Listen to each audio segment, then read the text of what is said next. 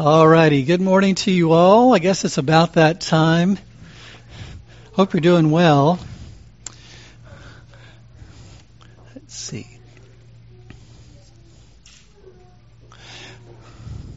Today we're going to continue talking about biblical counseling and answering the question what it is. And as we begin, why don't we just go ahead and pray? Father, we thank you so much that we could be here today. We thank you for the rain. We thank you most of all for your mercy and grace to us in Christ. Thank you for the heart that you've given us for, for you and for your word and, and for ministry. And we just pray that you would teach us through this series as we walk through it and as we discuss it together, as we look at your word together.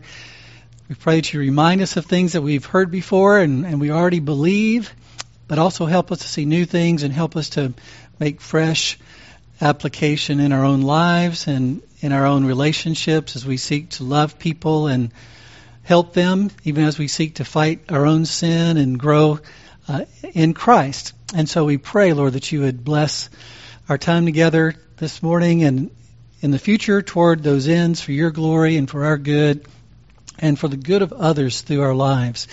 We thank you so much for all that you're doing. We thank you for our Sunday school and pray that you'd bless the time with the children. We pray that you would also teach them and meet the deepest needs of their heart and grant them saving faith at an early age.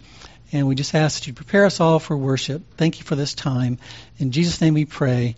Amen. All right. Well, if you'd like to go ahead and turn to 2 Timothy, we'll start with this scripture before we watch the video this morning. Last week we started this biblical counseling and discipleship series. And as I said last week, half the time or, or about half the time we'll have a video, and the other half of the time or so we'll, we'll um, discuss and, and recap and try to make sure we connect with what's being said. Jim Newheiser is a Reformed pastor. He used to pastor in Escondido. Now he's moved wherever they've moved their headquarters. I forget exactly where it is, but it's back east, southeast, I believe. And uh, he's a, one of the leaders in the biblical counseling movement. Has a lot of experience. Uh, was trained at Westminster uh, Westminster Seminary, and um, so he's someone that I think we can learn from and grow from as he encourages us to think about biblical counseling in light of our culture. Um, let me read for us 2 Timothy 3, verses 14 through 17, just to kick us off this morning. Paul says, You, however, continue in the things you have learned and become convinced of, knowing from whom you have learned them, and that from childhood you have known the sacred writings which are able to give you the wisdom that leads to salvation through faith which is in Christ Jesus.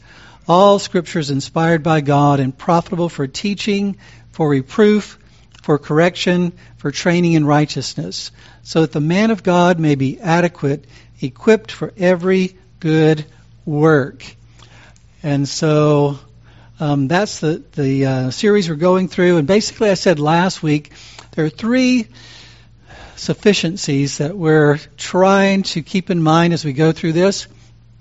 Last week we looked at Romans 15, which talks about the sufficiency of the body of Christ uh, as it grows in maturity and understanding, its sufficiency to counsel one another and to minister the, the, gospel and minister the truth and help people with their problems. These verses in 2 Timothy talk about the sufficiency of Scripture, that God has given us in Scripture what we need for life and godliness. Uh, the way he puts it here is that we might be adequate, equipped for every good work. So the sufficiency of the church is grounded in the sufficiency of Scripture that God has given us, which is grounded in the sufficiency of the Holy Spirit, who enables us and works through the Scriptures and works through His people to rescue us from our sin, to rescue others through our ministry to them. And so those three things, the sufficiency of the church, based on the sufficiency of Scripture, and ultimately the sufficiency of God Himself by the Holy Spirit, is where our confidence comes from in counseling or in pursuing discipleship. Basically, the question that he's answering in this first um, session, and we're continuing the first sec- session, is why shouldn't Christians look to secular psychology and psychiatry for answers to their problems? So he's walking us through some arguments with regard to why we should not do that as Christians. Um, very, very quickly, for those who may not have been here last time, and just as a quick review, a few of the quotes from last time, he quoted Abraham Maslow, who said, As far as I know, we don't have any intrins- intrinsic instincts for evil. Just con- uh, obviously contrary to what the scripture says. Erich Fromm, another psychologist, said the Garden of Eden is a story allegorizing man's move to freedom. The Bible would say, no, it's a, a move to slavery. And then Fromm also said the achievement of well being is possible under one condition if we put man back in the saddle. And so he's arguing that the perspective of psychology is very different than the perspective of the Bible. And so psychology can be helpful, he said, in observing human nature and describing behavior, but there is a difference between description and prescription, describing the problem and telling people what the answer is. Psychology presents itself as a medical science, but it really is a competing religious theory and worldview. Many of the prominent psychologists have been anti God. Psychology seeks to treat soul problems just like religion, or we would say Christianity, does. There are many contradictory psychological approaches, which makes it complicated and hard to know uh, from that perspective what to really do. Psychology operates on the basis of unscriptural presuppositions, which is what he's going to talk about more today.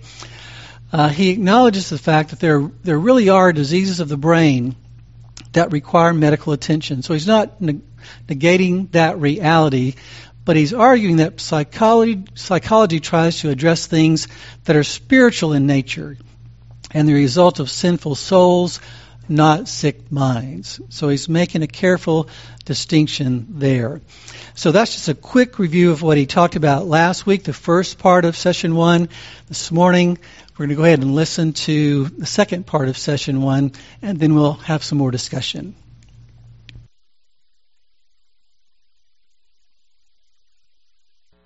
Ecology, not only not only misunderstands who man is as a responsible being in the image of God who has fallen, who needs redemption, uh, psychology also excuses sin and denies personal responsibility. And, and here's the quote I mentioned from Maslow The good impulses within people are easily warped by cultures. Sick people are made by a sick culture. And this is something we, we see in everyday life. This isn't just at universities. This is when uh, John Hinckley shoots President Reagan, thankfully not killing him.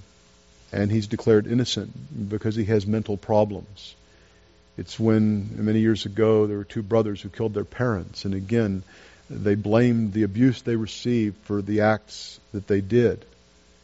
And uh, you see celebrities who engage in bizarre or evil behavior, and they say, "Well, it's because this happened to me when I was a child." Uh, you, will see, you know, a young man has been arrested for some horrible crime, and his mother will say, "Oh, he's a good child. He's a good child. He just got in with the wrong crowd."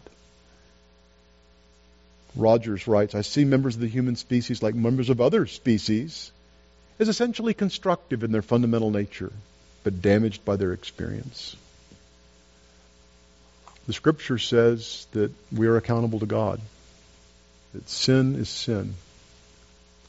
And one way responsibility is denied is the label of mental illness and, and calling what the Bible says is sin and illness. Now, I want to emphasize that there are people who really do have diseases of the brain. Uh, you can see, and research has shown that, for example, schizophrenics, uh, people who are truly schizophrenic, their brain is deteriorating. People with Alzheimer's, and people with Alzheimer's may blurt out ugly, bad things uh, because they don't have their filters working and their brain is deteriorating. And uh, they really have a, a sickness. And there are some areas in which we can't be sure because we don't fully understand the human brain. And so people may have physical brain problems that contribute to the struggles they have, and we take those seriously.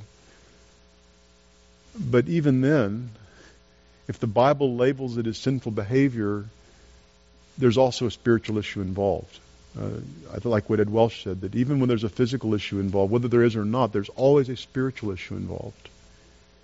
And you know, just as an example, to treat alcoholism as a disease. Well, the Bible says it's drunkenness. It, it, you, know, you catch a disease if I'm on an airplane with somebody who's got a bad cold or the flu, and I sit next to him and he sneezes on me. I catch. I'm, I'm kind of a victim of that. Or if I get cancer, uh, usually you know wasn't my fault. It was in my genetics or something. And and and the very point of Scripture is, in order to really overcome sin, you have to deal with the fact that you're responsible for what you've done. You know, if we say we have no sin, we deceive ourselves and the truth is not in us, John writes. It's if we confess our sin that God is faithful and just to forgive us our sin and to cleanse us from all unrighteousness. And now, every kind of bad behavior virtually gets labeled. Well, this person has a sexual addiction. This person has a gambling addiction. Uh, I had a lady I counseled many years ago who had been diagnosed with, I can't remember what she was diagnosed with, but in the course of the counseling session with her husband there, she spewed forth a, a profane, angry, nasty tirade against her husband. And after she got done with this yelling, she looked at me and smiled and said, You know, I'm a sick woman. But I think by that she was saying, Well, I have an excuse for what I just did. Now, you say, Well, is there such a thing as mental illness? Uh, there is such a thing as physical brain illness, definitely.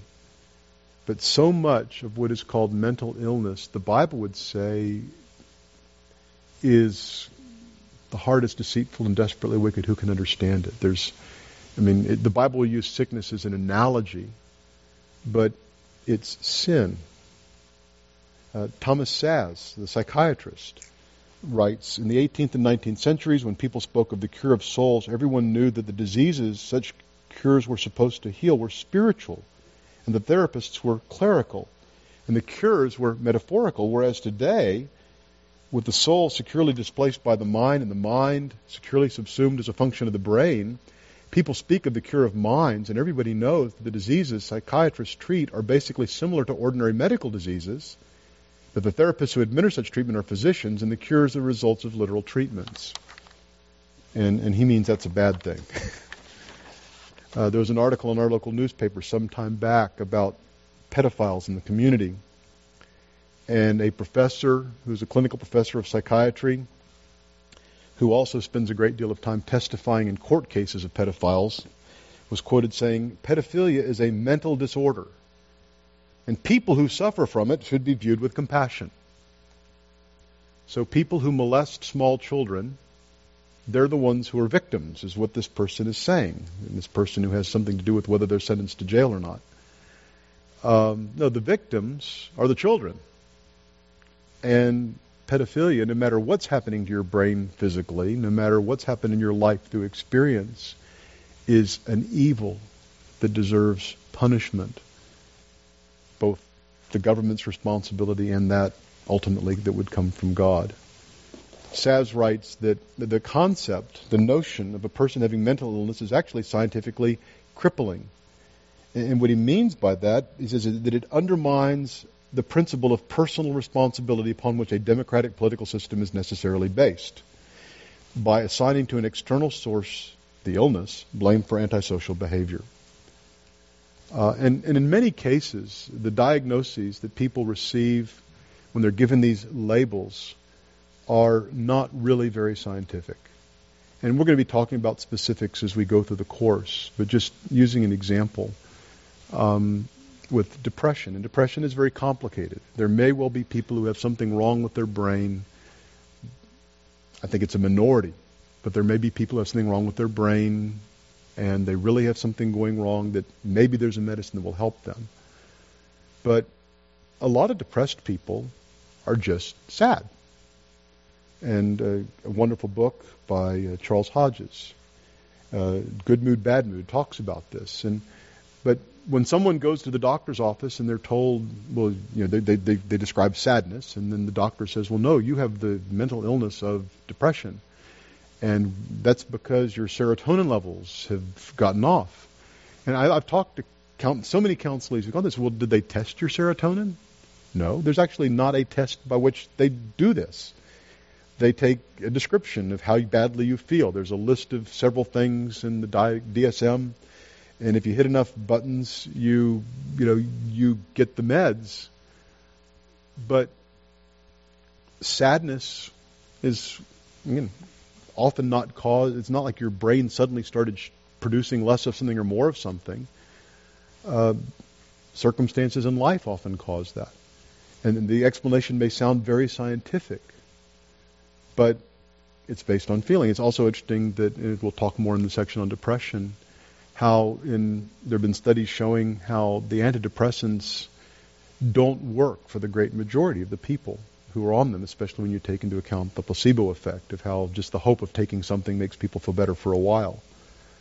Um, I, have counseled a man who would actually go to the county because he, he learned how the different medications made him feel, and he'd go to county mental health, and he would go in and, and give a description of how he feels, and he knew what medicine they would give him so he could get the meds that he wanted. And no doubt that changed how he feel, felt, but it wasn't dealing with the root issue. And, you know, I think of situations in the Bible where Paul had been beaten and he's thrown in jail and he doesn't know when he's going to get out. He might be able to, first of all, I'm sure he felt badly. he might have felt very, very sad. And if there was a way of testing his serotonin, they might have found out that as a result of feeling sad, maybe that does lower your serotonin. I don't know. Uh, he might have been a candidate for Prozac or something like that. Uh, likewise with David, when you know, David describes how his, in Psalm 32 his body was wasting away and he couldn't sleep and he was miserable. Uh, no doubt David was depressed, and he might have qualified to be clinically depressed. But it was because of circumstances in his life. In that case, it was because of sin.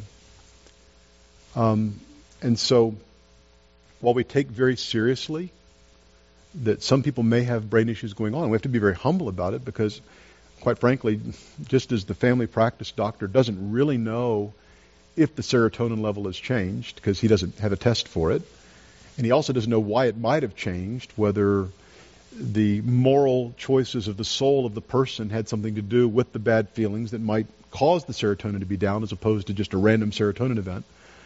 Uh, we too can't know with our counselees always why they feel badly, or you know, some of the other things where people, you know, you have other diagnoses, be it ADHD or OCD and all these other letters. Um, we can't know for sure whether something's going on in the brain, but oftentimes the uh, doctors really don't know either in terms of the brain. Uh, many, many cases, there are issues in the lives of a person that explain the symptoms and when the spiritual issues are dealt with, the symptoms change. Um, in Psalm 32, again, David being depressed, when did he start feeling better? He never got meds. He repented of his sin and turned back to God, and he prayed, Restore to me the joy of my salvation. And we've had several cases of people who had been diagnosed with all these different labels and on various meds, and when the spiritual issues in their life were dealt with biblically, they made the choice to try to get off the meds, and in many cases they've been successful. Uh, one thing about the meds is they change how you feel. Uh, I've heard people complain it's kind of like your your emotional range just kind of narrows, and a lot of people don't like feeling that way anyway. Um, if that's what they choose to do, they can. I, w- I would emphasize here, as we'll emphasize later, we don't tell people not to take meds. We don't tell people to get off their meds. Um, sometimes, though, when a counselee is doing better, he'll say, I'm not sure I need this stuff anymore, and I don't like how it makes me feel. Then we say, well, work with your doctor who gave you the meds and uh, see if it will work for you to get off. Uh, we, you know, one of the cases early on for me at IBCD was a man who came in, and he was in his late 60s. He was uh, diagnosed as being depressed. He'd been on various meds and was on some very, very strong, high dosage medications. He was told that he had this, developed this mental illness late in his life and that he was going to be on these medications for the rest of his life. He also uh, had gone, he was drinking. He was told that he had the disease of alcoholism, and he was told that he had to go to 12 step meetings for the rest of his life, and he would always be an alcoholic. And there were a few other things as well. Actually, he and his wife had gone to a marriage and family therapist, and uh, you know, all these people thought, oh, you, you know, and and as he came in this particular case, um, by God's grace, as he came, uh, the Lord showed him through the scriptures that there were some sin issues in his life. And in his case, it wasn't like David, you know, committing adultery and killing the husband, but it was simply really an issue of, of selfishness and upon retirement, just living for himself rather than living for God and for others. And I remember we were reading Psalm 32, and, and, when David's describing how miserably felt, which was, you know, Harold was sleeping 16 hours and no desire for life, and uh, very miserable. He'd even been institutionalized for a period of time because of his problems. But when I was reading Psalm 32, he was the one who said, Do you mean that my problem may be not that I have a disease, but that I'm a sinner? I said, Yeah, that may well be the case. And in this particular case, by God's grace, as God gave him grace to repent of his sin, uh, that he, as he restructured his life biblically, um, focusing on growing closer to the Lord, serving God, serving others, it's been nearly 20 years. And so far as I know, you know, over time, he went back to his doctor. Actually, the doctor said, "Oh, if you get off these drugs, you'll." They were worried about him committing suicide or something like that. But by God's grace, he did get off the meds and has not fallen into what he fell into again. And in many, many cases, I'm not saying all, and I'm not saying again, if somebody comes in, what you want to do is deal with their spiritual issues and not the drugs. But I do think in many cases, uh, the drugs could even distract from the spiritual issues. It all out, and somehow, you know, days and days, months and months, weeks and weeks of psychotherapy, somehow that would make things better.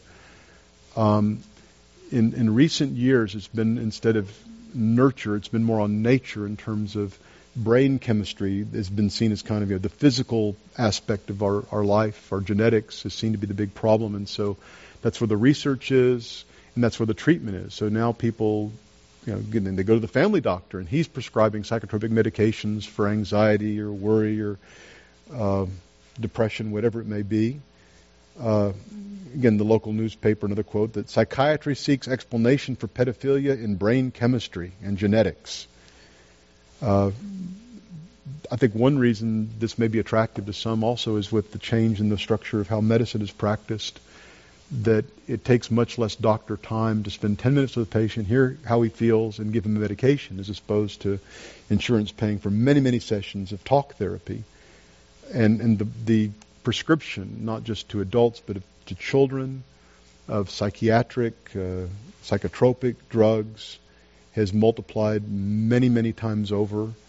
Uh, statistics showing how the majority of these uh, taken in the world are taken by people uh, in the United States. Again, in counseling, we don't tell people put your pills down the toilet. There may be a, a real medical issue the doctor has identified that needs to be addressed. These pills can have issues of withdrawal. Uh, the, the, the people on psychotropic drugs, if they decide they want to get off, and I would say, by the way, many do want to get off these drugs, uh, deal with the spiritual issue first, and then if they want to make that choice, uh, it's something to be worked out between them and their doctor. Well, moving on, another issue with psychology is relativism. Uh, no moral absolutes, no fixed moral values. Uh, everyone doing what's right in his own eyes, more or less. Rogers in his non-directive counseling, where the counselor's a listener, helping the counselee to find the truth within himself. And you can never judge. You can never uh, tell people what to do. Well, you know, if somebody comes for counsel and he's thinking of leaving his wife for this woman he's attracted to, non-directive counseling is not an option for a Christian. And the Bible addresses issues of life, issues of the soul with absolutes. Uh, likewise, what's been happening is because they don't have, you know, the Bible gives us fixed, infallible revelation from God of that which pleases God and that which does not please God. Uh, their values change. In, in, the early version of the DSM, uh, homosexuality was treated as a disease. Well, in DSM 3, now it's considered normal and even as time, and, and, and, whereas before there were therapies to help homosexuals get out of it, Now you're not allowed to, uh, in their laws passed still in the courts now, in some circumstances forbidding licensed professionals from counseling, at least now in California, minors who are homosexual or have those tendencies of getting out of that because and it's not that research was done showing it's right or wrong. They don't have the basis to do that. It's, you know, Szasz says it's really pressure from homosexuals and even homosexual therapists. Uh, the Bible clearly teaches that sex is within marriage between a husband and a wife. Um, and even promotion of, again, gratification of carnal appetites, and it could be masturbation for sex drives. It can be finding ways to express your anger by yelling at a pillow or going outside in a canyon or, you know, the idea of venting. Um, and oftentimes, and especially in Freud, Freud saw the conscience as being kind of this bad thing that people have because of their kind of puritanical upbringing, and all this guilt gets laid on, and so you you've got to undo that so they wouldn't feel guilty. Guilt is a bad thing. Well, the Bible says guilt's a really good thing. We need, you know, guilt is what drives us to Christ to seek forgiveness and redemption and transformation. It's, it's a God given warning. It's just like pain in the body.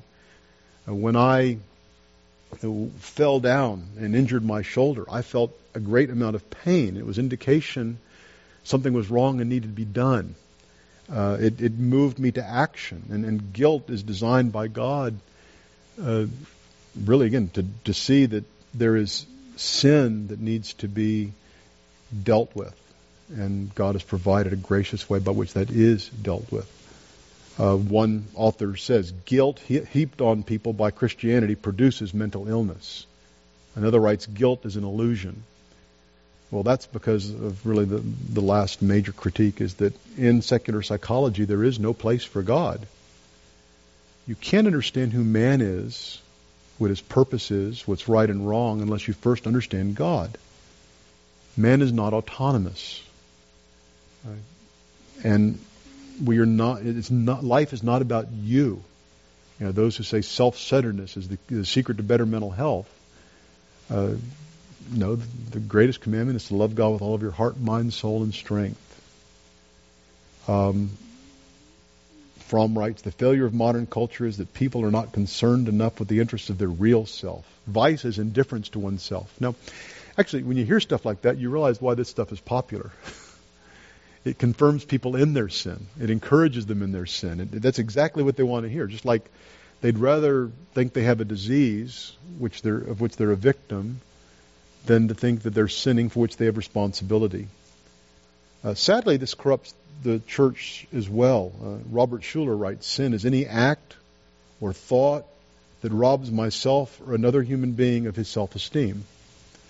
Uh, he didn't get that from the Bible, though he claims to preach the Bible. Uh, that is psychobabble. That's uh, pop psychology from the pulpit. Uh, in an education website, it writes Self esteem is central to the, most of the personal and social problems that plague human life in today's world.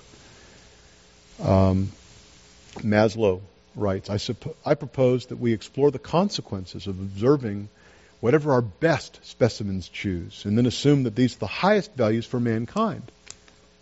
But who gets to decide who are the best specimens and uh, evaluate the quality of their choices? It's only because there is a God who made us in his image and who's revealed himself in the scriptures that we even know how to address the soul and how to help people.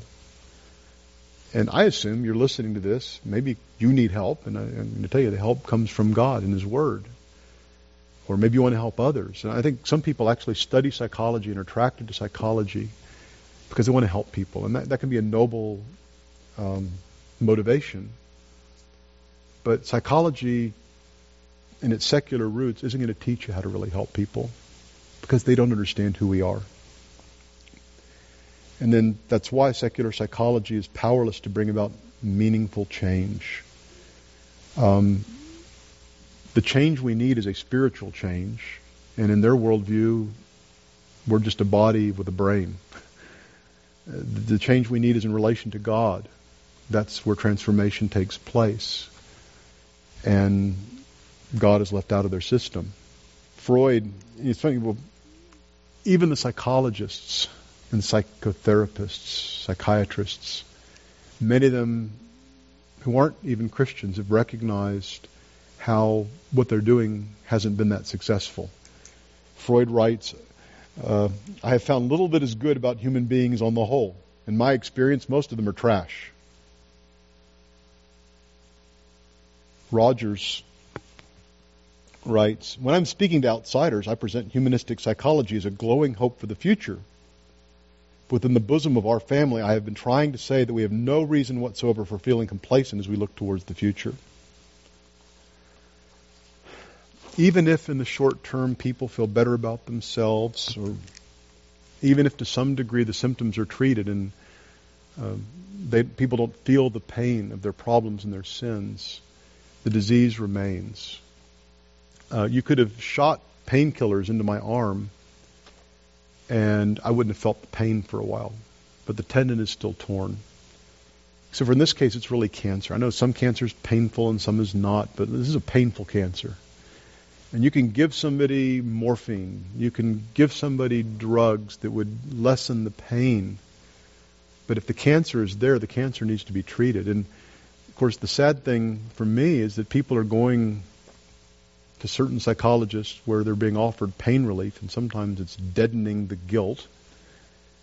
When we have the cure, you can't always cure physical cancer, but we have the cure in the Word of God. And we don't just treat the symptoms of how people feel. We treat the disease, which is a broken relationship with God. You might say, well, what about people who seem to get better after counseling and with secular counselors? Um, there are a couple of explanations I could give. One is that oftentimes symptoms go away without treatments, and there have actually been studies published in secular uh, publications. I'll just quote one. Uh, Lieber says surveys show that out of patients who spend upwards of 350 year, hours on the psychoanalyst couch, two out of three show some improvement over a period of years. Sounds pretty good, two out of three. But then he says the fly in the, that particular ointment, however, is the same percentage get better without analysis or the care of a physician. As a matter of fact, the same ratio, two out of three people got better in mental hospitals 100 years ago. Something about the way God has made us, and I've seen this particularly with depression, that if time usually makes severe depression lift with or without treatment. That's, and I'm thankful God made us that way. And there's a lot that just goes away. A World Magazine writes several people have mentioned that study after study has shown that people are just as likely to solve their problems without a psychologist, and that a trained psychologist is no more effective in counseling than a concerned layman. And of course, I would say if that concerned layman knows the Bible, he's going to be more effective. Um, there was a Woody Allen film many years ago where a sleeper, and I don't commend the whole movie, but I remember he had like slept for 50 years, like Rip Van Winkle, and he wakes up and he says, "What a shame! If I'd have just kept up my psychotherapy all this time, I might finally be finished." Um, and, and even if the symptoms, even if the bad feelings go away, which I think I've already established they've not shown they can do, um, the spiritual problems remain. Jesus talks about an evil spirit who's put out, but then many others come in his place when nothing else is put in. Um, I have a friend who many years ago was a drunkard, and he got involved in AA, which it's certainly viewed upon viewed sympathetically in a 12-step program, viewed sympathetically by the psychological community, and he engaged in that program and quit drinking. And he could tell you, I assume he's not had a drink now. He could tell you it's been whatever, 23 years, six months, three days, four hours since I last had a drink. And that's all very well. My friend, however, is morbidly obese. He probably weighs over 400 pounds. He's estranged from most of his family members through conflicts. He has been enslaved to pornography. He's fallen into adultery. Is he cured? Um, you might be able to give up one idol for another, but the Word of God transforms us. We're changed in our very nature. Who is in Christ is a new creation. The Spirit comes in. He brings forth His fruit. and reorders and transforms a life. Humanistic psychology can't do that. Humanistic psychology is a counterfeit religion that, in its basic beliefs and worldview, is opposed to Scripture. And yet, sadly, many Christians are uncritical, even Christian leaders. It's not a science like shoulder repair in medicine. Um, they have a worldview which is not going to lead to people being reconciled to God and transformed by His Spirit, and it actually may prevent them from that by curing them falsely. Peace, peace when there is no peace. Um, in the next session, we're going to talk about a little more complicated question that is, what about Christians who try to combine the Bible with psychology? Can that be done?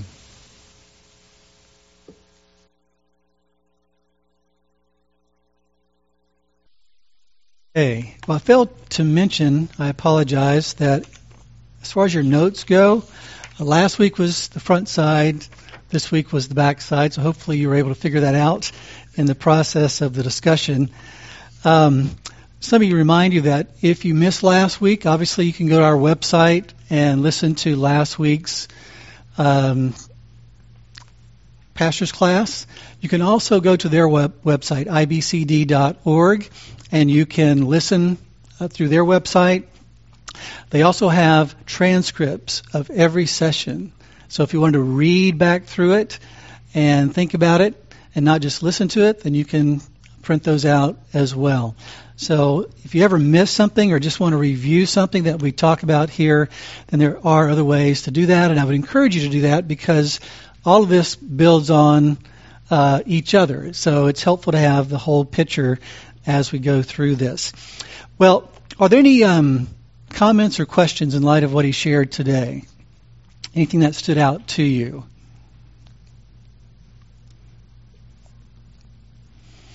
As you think about change in your own life or change in other people's lives, in light of how um, psychology tries to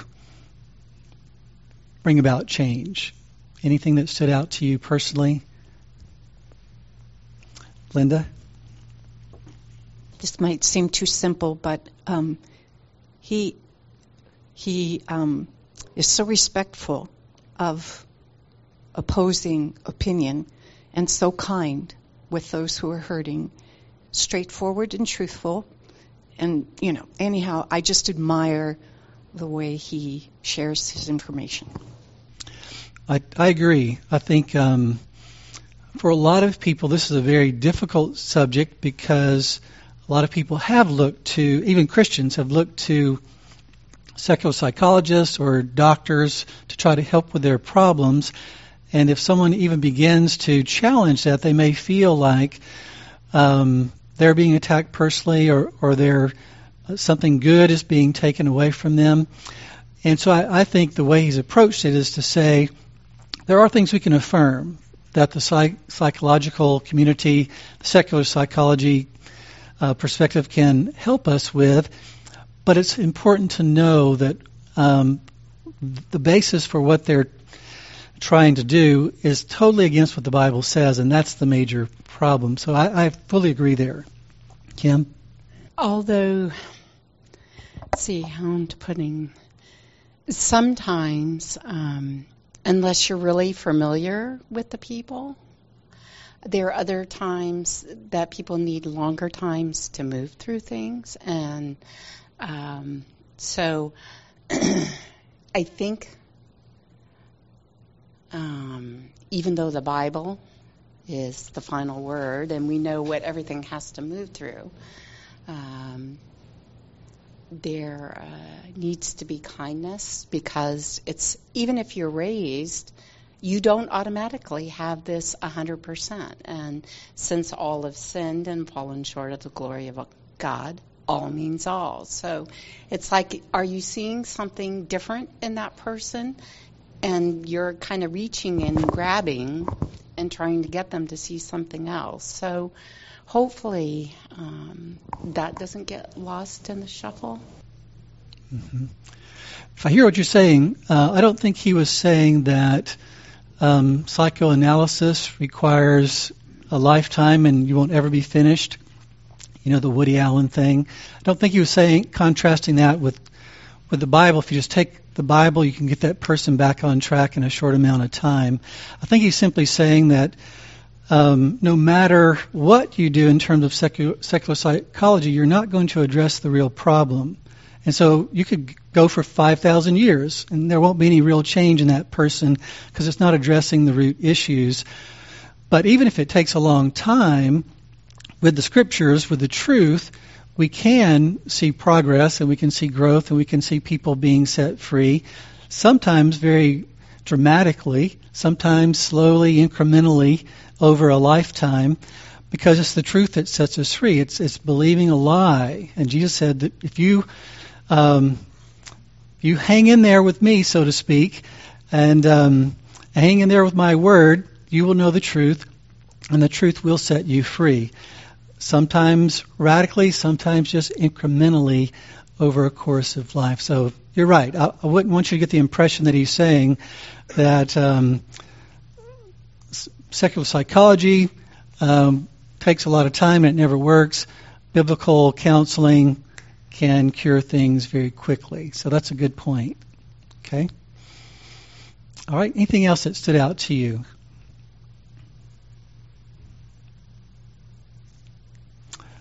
Greg? Thank you, Jonathan. I was just kind of taken with uh, the changes in psychology. 50 years ago, it would have been all nurture and the things that happened to you. And uh, I think he pointed out in the first session there's 250 different views of psychology, and I follow this guy and you follow that guy. And now it's all nature, that it's all brain chemistry and so forth, and something else they'll never be able to explain or narrow down or get to the bottom of. Mm-hmm. It's a great point. Yeah, it used to be, um, you know, it was your mother and your relationship with your mother, or your your upbringing in some sense, or or you know some traumatic event that happened in your life. Um, now they're looking more toward um, biology and brain chemistry and those kinds of things. And I appreciate the fact that he said there are situations where there are physical uh, brain issues that we need to acknowledge. And he was very careful to say we don't ever tell people not to take their medications or to just um, get off their medications. So he's very careful to say that's that's something you need to deal with with your doctor, but at the same time saying we believe that the root issues have to do with spiritual issues, not physical issues. Even when there are physical issues, there are spiritual issues that are the more fundamental and more important issues to deal with. Okay? Hope? It's good to see you again. Um, I really appreciated that he talked about relativism because I think in our postmodern culture it's a huge issue with it's the root of so many problems with depression and like all the sexuality things. Um, and I think that we we try to justify our sin within relativism, the world, and make everything okay because this well this is how it is for me, or like these are my feelings on it or whatever, and that's not accurate the Word of God is accurate and what we're commanded to do and what we know about our heart being deceitful and desperately wicked is accurate. So it's not, um, I don't know, relativism is just such a huge lie that's believed right now, I think. And that, I think that was really helpful. It's very good. So, um, as Hope was saying, in our culture, people are arguing that, um, and he touched on this, for years Christianity Puritans, others have basically made people feel guilty. And as a result, people have gotten all kinds of mental illnesses as a result of that. They've had all kinds of problems with that. That's the problem with our society. Uh, is really Christianity and, and views that are similar to Christianity. And what we need to do is we just need to believe that we're okay the way we are. That we are, some sense, um, made this way. We're, we're okay this way. I'm okay. You're okay. And if we really believe that, then we would be free. And it's the argument that um, if I believe, we would say a lie, then I'll be free. The Bible argues that even if you believe something, no matter how strong you believe it, it will not set you free. It's just part of the slavery. The only thing that sets us free is the truth, to, to believe the truth. And so people are thinking, you know, if I just, you know, embrace the fact that I have these homosexual desires and inclinations, and therefore just need to embrace that lifestyle, then I will be free from all the negative things in my life. Whereas the Bible would say, no, actually, the negative things you're experiencing are meant to drive you to God so that you can be free from the sin in your life and find happiness and hope in Christ. And so it's a very different way of approaching things. And um, that relativism just basically says, okay, I'm going to define right and wrong, and I'm going to believe what I want to believe is true, and I think I'll be set free through that. And then you can believe what you want to believe as far as right and wrong and what's true about you, and then you can be set free as well, as if it doesn't really matter whether or not there's any objective truth to be believed. And so that's very much where we are as a culture. Mark? Yeah, just thinking that through, it's interesting. I mean, how do they, espousing that worldview, how do you even have a book of definitions for aberrant behavior? There, there is no aberrant behavior because it's all relative, you know. Um, so the whole thing does break down. What was interesting to me, thinking about the statistics of people uh, getting better on their own versus better through psychotherapy, um, ultimately it's the common grace of God that prevails in all of these situations. And secular society tries to pat themselves on the back for ultimately God's grace that is applied to all of us. So, yeah, very true, very true. Andy, uh, I I have a probable explanation for why people who uh, invest 350 hours plus uh, in psychotherapy do get better. Two uh, two third of them uh, it's because like uh, if you do invest that amount of time, well, you uh, you kind of uh, pretty much are into the conviction that uh, there you have a problem. So if you accept the fact that you have a problem and you search hopelessly to uh, to, to, cure it or find a cure for it, but at least that's the first step to admit that you have a problem and you need to work on it. Now, because they are a secular, then that only two thirds, which is 66%, not, not a higher success rate, but it is a first step to acknowledge that you have a problem and you try to work on it. Now, the worst poison is uh, uh, the uh, the view that it's you're okay, there's nothing wrong with you. Then uh, you know uh, it's in your genes and you're born that way. Then that's worst poison because you don't uh, seek for any answer and you don't, uh, you know, and you need to um, declare yourself free, and that is the worst poison. Yeah. Very true. I think he touched on what you just said when he said essentially symptoms can change and people can get better in some sense, um, but the root problem isn't ever really dealt with. But you're right. Even taking a step in the right direction can result in some um, positive uh, response in a person's life, and yet it doesn't get to the real root of what's going on. Jackson? Uh, this is uh, some some uh, side thing, but uh, the the DSM's the uh, Diagnostics and Statistical Manual. Um, the so the way that it's set up is it's mainly for insurance purposes. And so, for example, you take a major depression. Um, a lot of it is if you hit certain criteria, then they can bill the insurance company for that specific code. It doesn't mean the person doesn't have any actual issues that needs to be addressed. And so, um, just something to keep in mind if you're talking to someone and say I have major depression, it just simply means that they meet the criteria in a book for insurance purposes. Okay, all right, It's helpful to know. I guess there's different kinds of things that drive uh, how the secular world approaches those kinds of things, and that's good to keep in mind. Daniel? Something that Mark was talking about um, with the criteria of um, what they don't have like a, a, consistent criteria of how to judge what's good or wrong or um, where where it all falls in line. And one of the quotes he mentioned um, was that uh, anything that I do that affects my self esteem or their self esteem is wrong. Um, the problem with that is that there's still no measurable frame to go off of because what affects my self-esteem is going to be different from what affects someone else's self-esteem, which would affect someone else's self-esteem. So, and maybe their self-esteem would actually harm somebody else. Um, another argument I heard is that anything you do that harms an- yourself or another person is wrong, but you can harm somebody else by just believing something that you disagree with somebody else, and so that's harming them. So, where does that fall in line? How far do you go until you're like, oh, that's the breaking point? You can't go that far anymore it, it falls apart really quickly when you start measuring it by that standard.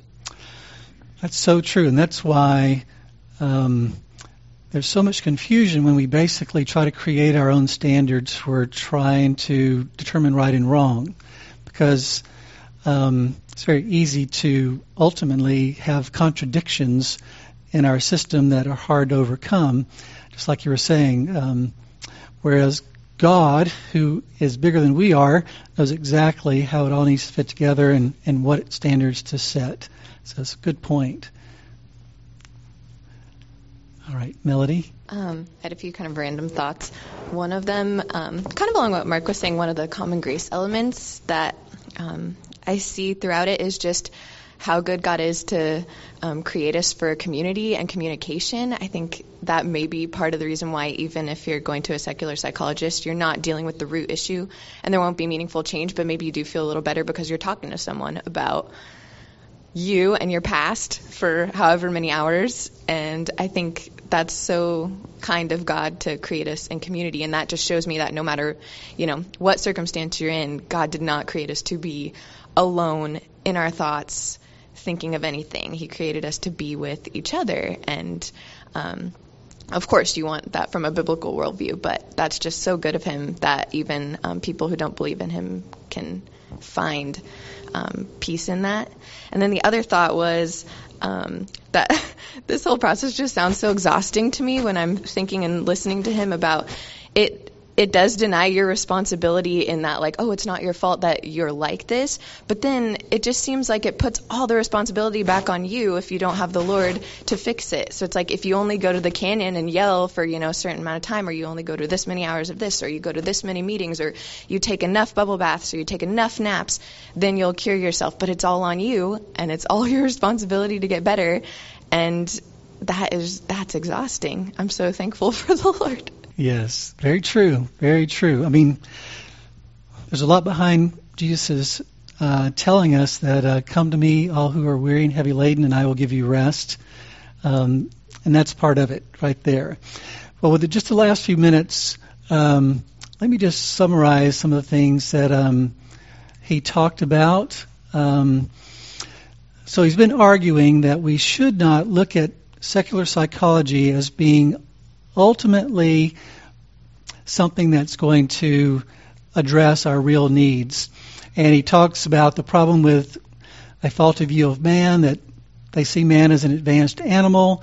Uh, they see man as basically good, at the worst, at worst, a blank slate. And they see man as autonomous in the sense, and this is relating to what Melody just said, able and responsible to so- solve his own problems without God's help. Well, we looked last week at Romans 3, where it talks about the fact that there is none righteous, no, not one, um, that we are, as a race, useless before God because we're not pursuing what He made us to be, and there is none who does good. And so the Bible speaks directly against uh, the faulty view of man that we find in psychology. Um, this is where we actually began today, his discussion of the fact that uh, psychology excuses sin and denies personal responsibility. There's blame shifting. You know, I am the way I am, and I do what I do because of my parents, my teachers, society. Um, it has a medical model that basically calls sin sickness or mental illness um, instead of something that really needs to be addressed as a sin. And biology is the hot topic uh, right now in all their discussions. Um, it reminds me of Genesis 3, um, right after the very first human sin. You've got God confronting um, Adam and Eve, and what does Adam say? The woman you made me, the woman you gave to me, she gave me the fruit or the whatever it was, and I ate. And so basically, um, Adam blamed God, blamed Eve, and through Eve, God for what he did. And so blame shifting and pointing at other things, whether it's nature or nurture, is still uh, the way we, we operate as sinners. Um, there are no fixed moral values, and that's the basis for non directive counseling, which, which, is what he was referring to, where you don't tell people what's right and wrong. You don't tell people what to do. You let them determine what's right and wrong, and you let them determine what they need to do. Um, sinful behaviors and desires are legitimized um, because you can't tell them it's wrong. A promotion of socially acceptable behaviors, gratification of carnal appetites, etc., are encouraged as a way of dealing with your uh, problems and often attempts to relieve God given guilt by destroying conscience. And so people are encouraged not to feel guilty, and they're encouraged to see guilt as a problem rather than as something that actually drives us to God for the help that we need. And then obviously, uh, the no place for God was his last point, and he talks about Freud having opened his practice on Easter Sunday, Skinner being the humanist of the year, and how uh, so many of the uh, founding psychologists um, were anti God, anti Christianity. And so he comments and says the change we need is a spiritual change. And in their worldview, we're just a body with a brain. The change we need is in relation to God. That's where trans- transformation takes place. And God is left out of their system. So um, I'm not going to go over those, but let me just kind of summarize again. Um, He's arguing that psychology undermines personal responsibility. That really the key, and this is closely tied to what Andy was saying about recognizing we have a problem, that change begins with us realizing that we have personal responsibility for where we are. And um, through nurture or through nature, psychology can argue that we're really not responsible. And that alleviates us, that, that gives us a false peace about where we are. Um, it also undermines personal responsibility by calling sin a mental illness, so that we're we're simply victims of uh, what we've experienced or, or, or our bodies, and, and therefore we're not really responsible for seeking change as God would have us to. And he mentioned the facts that our society uh, labels just about every bad behavior uh, as something that ultimately um, is controlling us rather than something we're responsible for. Um, but then again, he says again, physical brain illnesses are real, like schizophrenia and Alzheimer's, and so we have to be careful not to just dismiss any physical involvement. Um, he's talked he talked about the fact that there's our society has seen a great increase in just prescriptions for various things. And so there's a pill for everything these days. Uh, there's no moral absolute, so telling people what to do and, and what is right and wrong is forbidden. Uh, you can't counsel people with homosexuality, especially young people, and try to help them see it as a bad thing or help them get out of it. Um, that's where we are in California and guilt is seen as part of the problem rather than, rather than as a warning that can lead to addressing the real problem. I would, I'll go back over all that because it's so important to really think through what he's saying about a, a, a, an approach that is contrary to the scriptures. Um, Deuteronomy 12:8 says, "Every man uh, was doing what was right in his own eyes." That's the relativism that Hope talked about, and it's never going to solve anybody's problem by doing that. And then Psalm 14:1 talks about the fact that the fool has said in his heart, "There is no God." And he's basically arguing that to go to a secular counselor or psychologist who's operating on a no God set of assumptions is going to a fool. Because if we deny God, then we may be very brilliant in other ways, very intelligent, and we, there may be things that we really understand and can be helpful in certain areas. But ultimately, the root cause will never be dealt with and will be going to a foolish set of presuppositions to try to get some help. And so he's encouraging all of us to see the emptiness ultimately of this kind of approach so that we can see the glory of the, the approach that God has given us in his word. Well, let's pray together. Father, we do thank you that there is a lot of common grace, as was highlighted this morning. Um, in so many ways, you're so kind to all people, and there are things that can take place in people's lives that don't even know you or aren't even looking to you, and yet you grant them relief and reprieve in certain ways. And yet the reality is the the root issues can only be dealt with uh, through your word and through the gospel. And so I, I pray that we would affirm where we can uh, the good even in a fallen world, and we would rejoice in um, relief that, that can be given through common grace, and yet help us never to think that, that there's any real change or any real salvation apart from the truth of your word and through the finished work of Christ. And may we seek to point people in that direction, and may we keep our eyes on that as the key to the change in our own hearts as well. So help us as we think through this and apply it to loving our children, uh, loving our spouse, loving people at work, and, and loving people here in our own church. Uh, help us to see how it applies and grow us in, in our loving of others. In Jesus' name we pray. Amen. Thank you very much.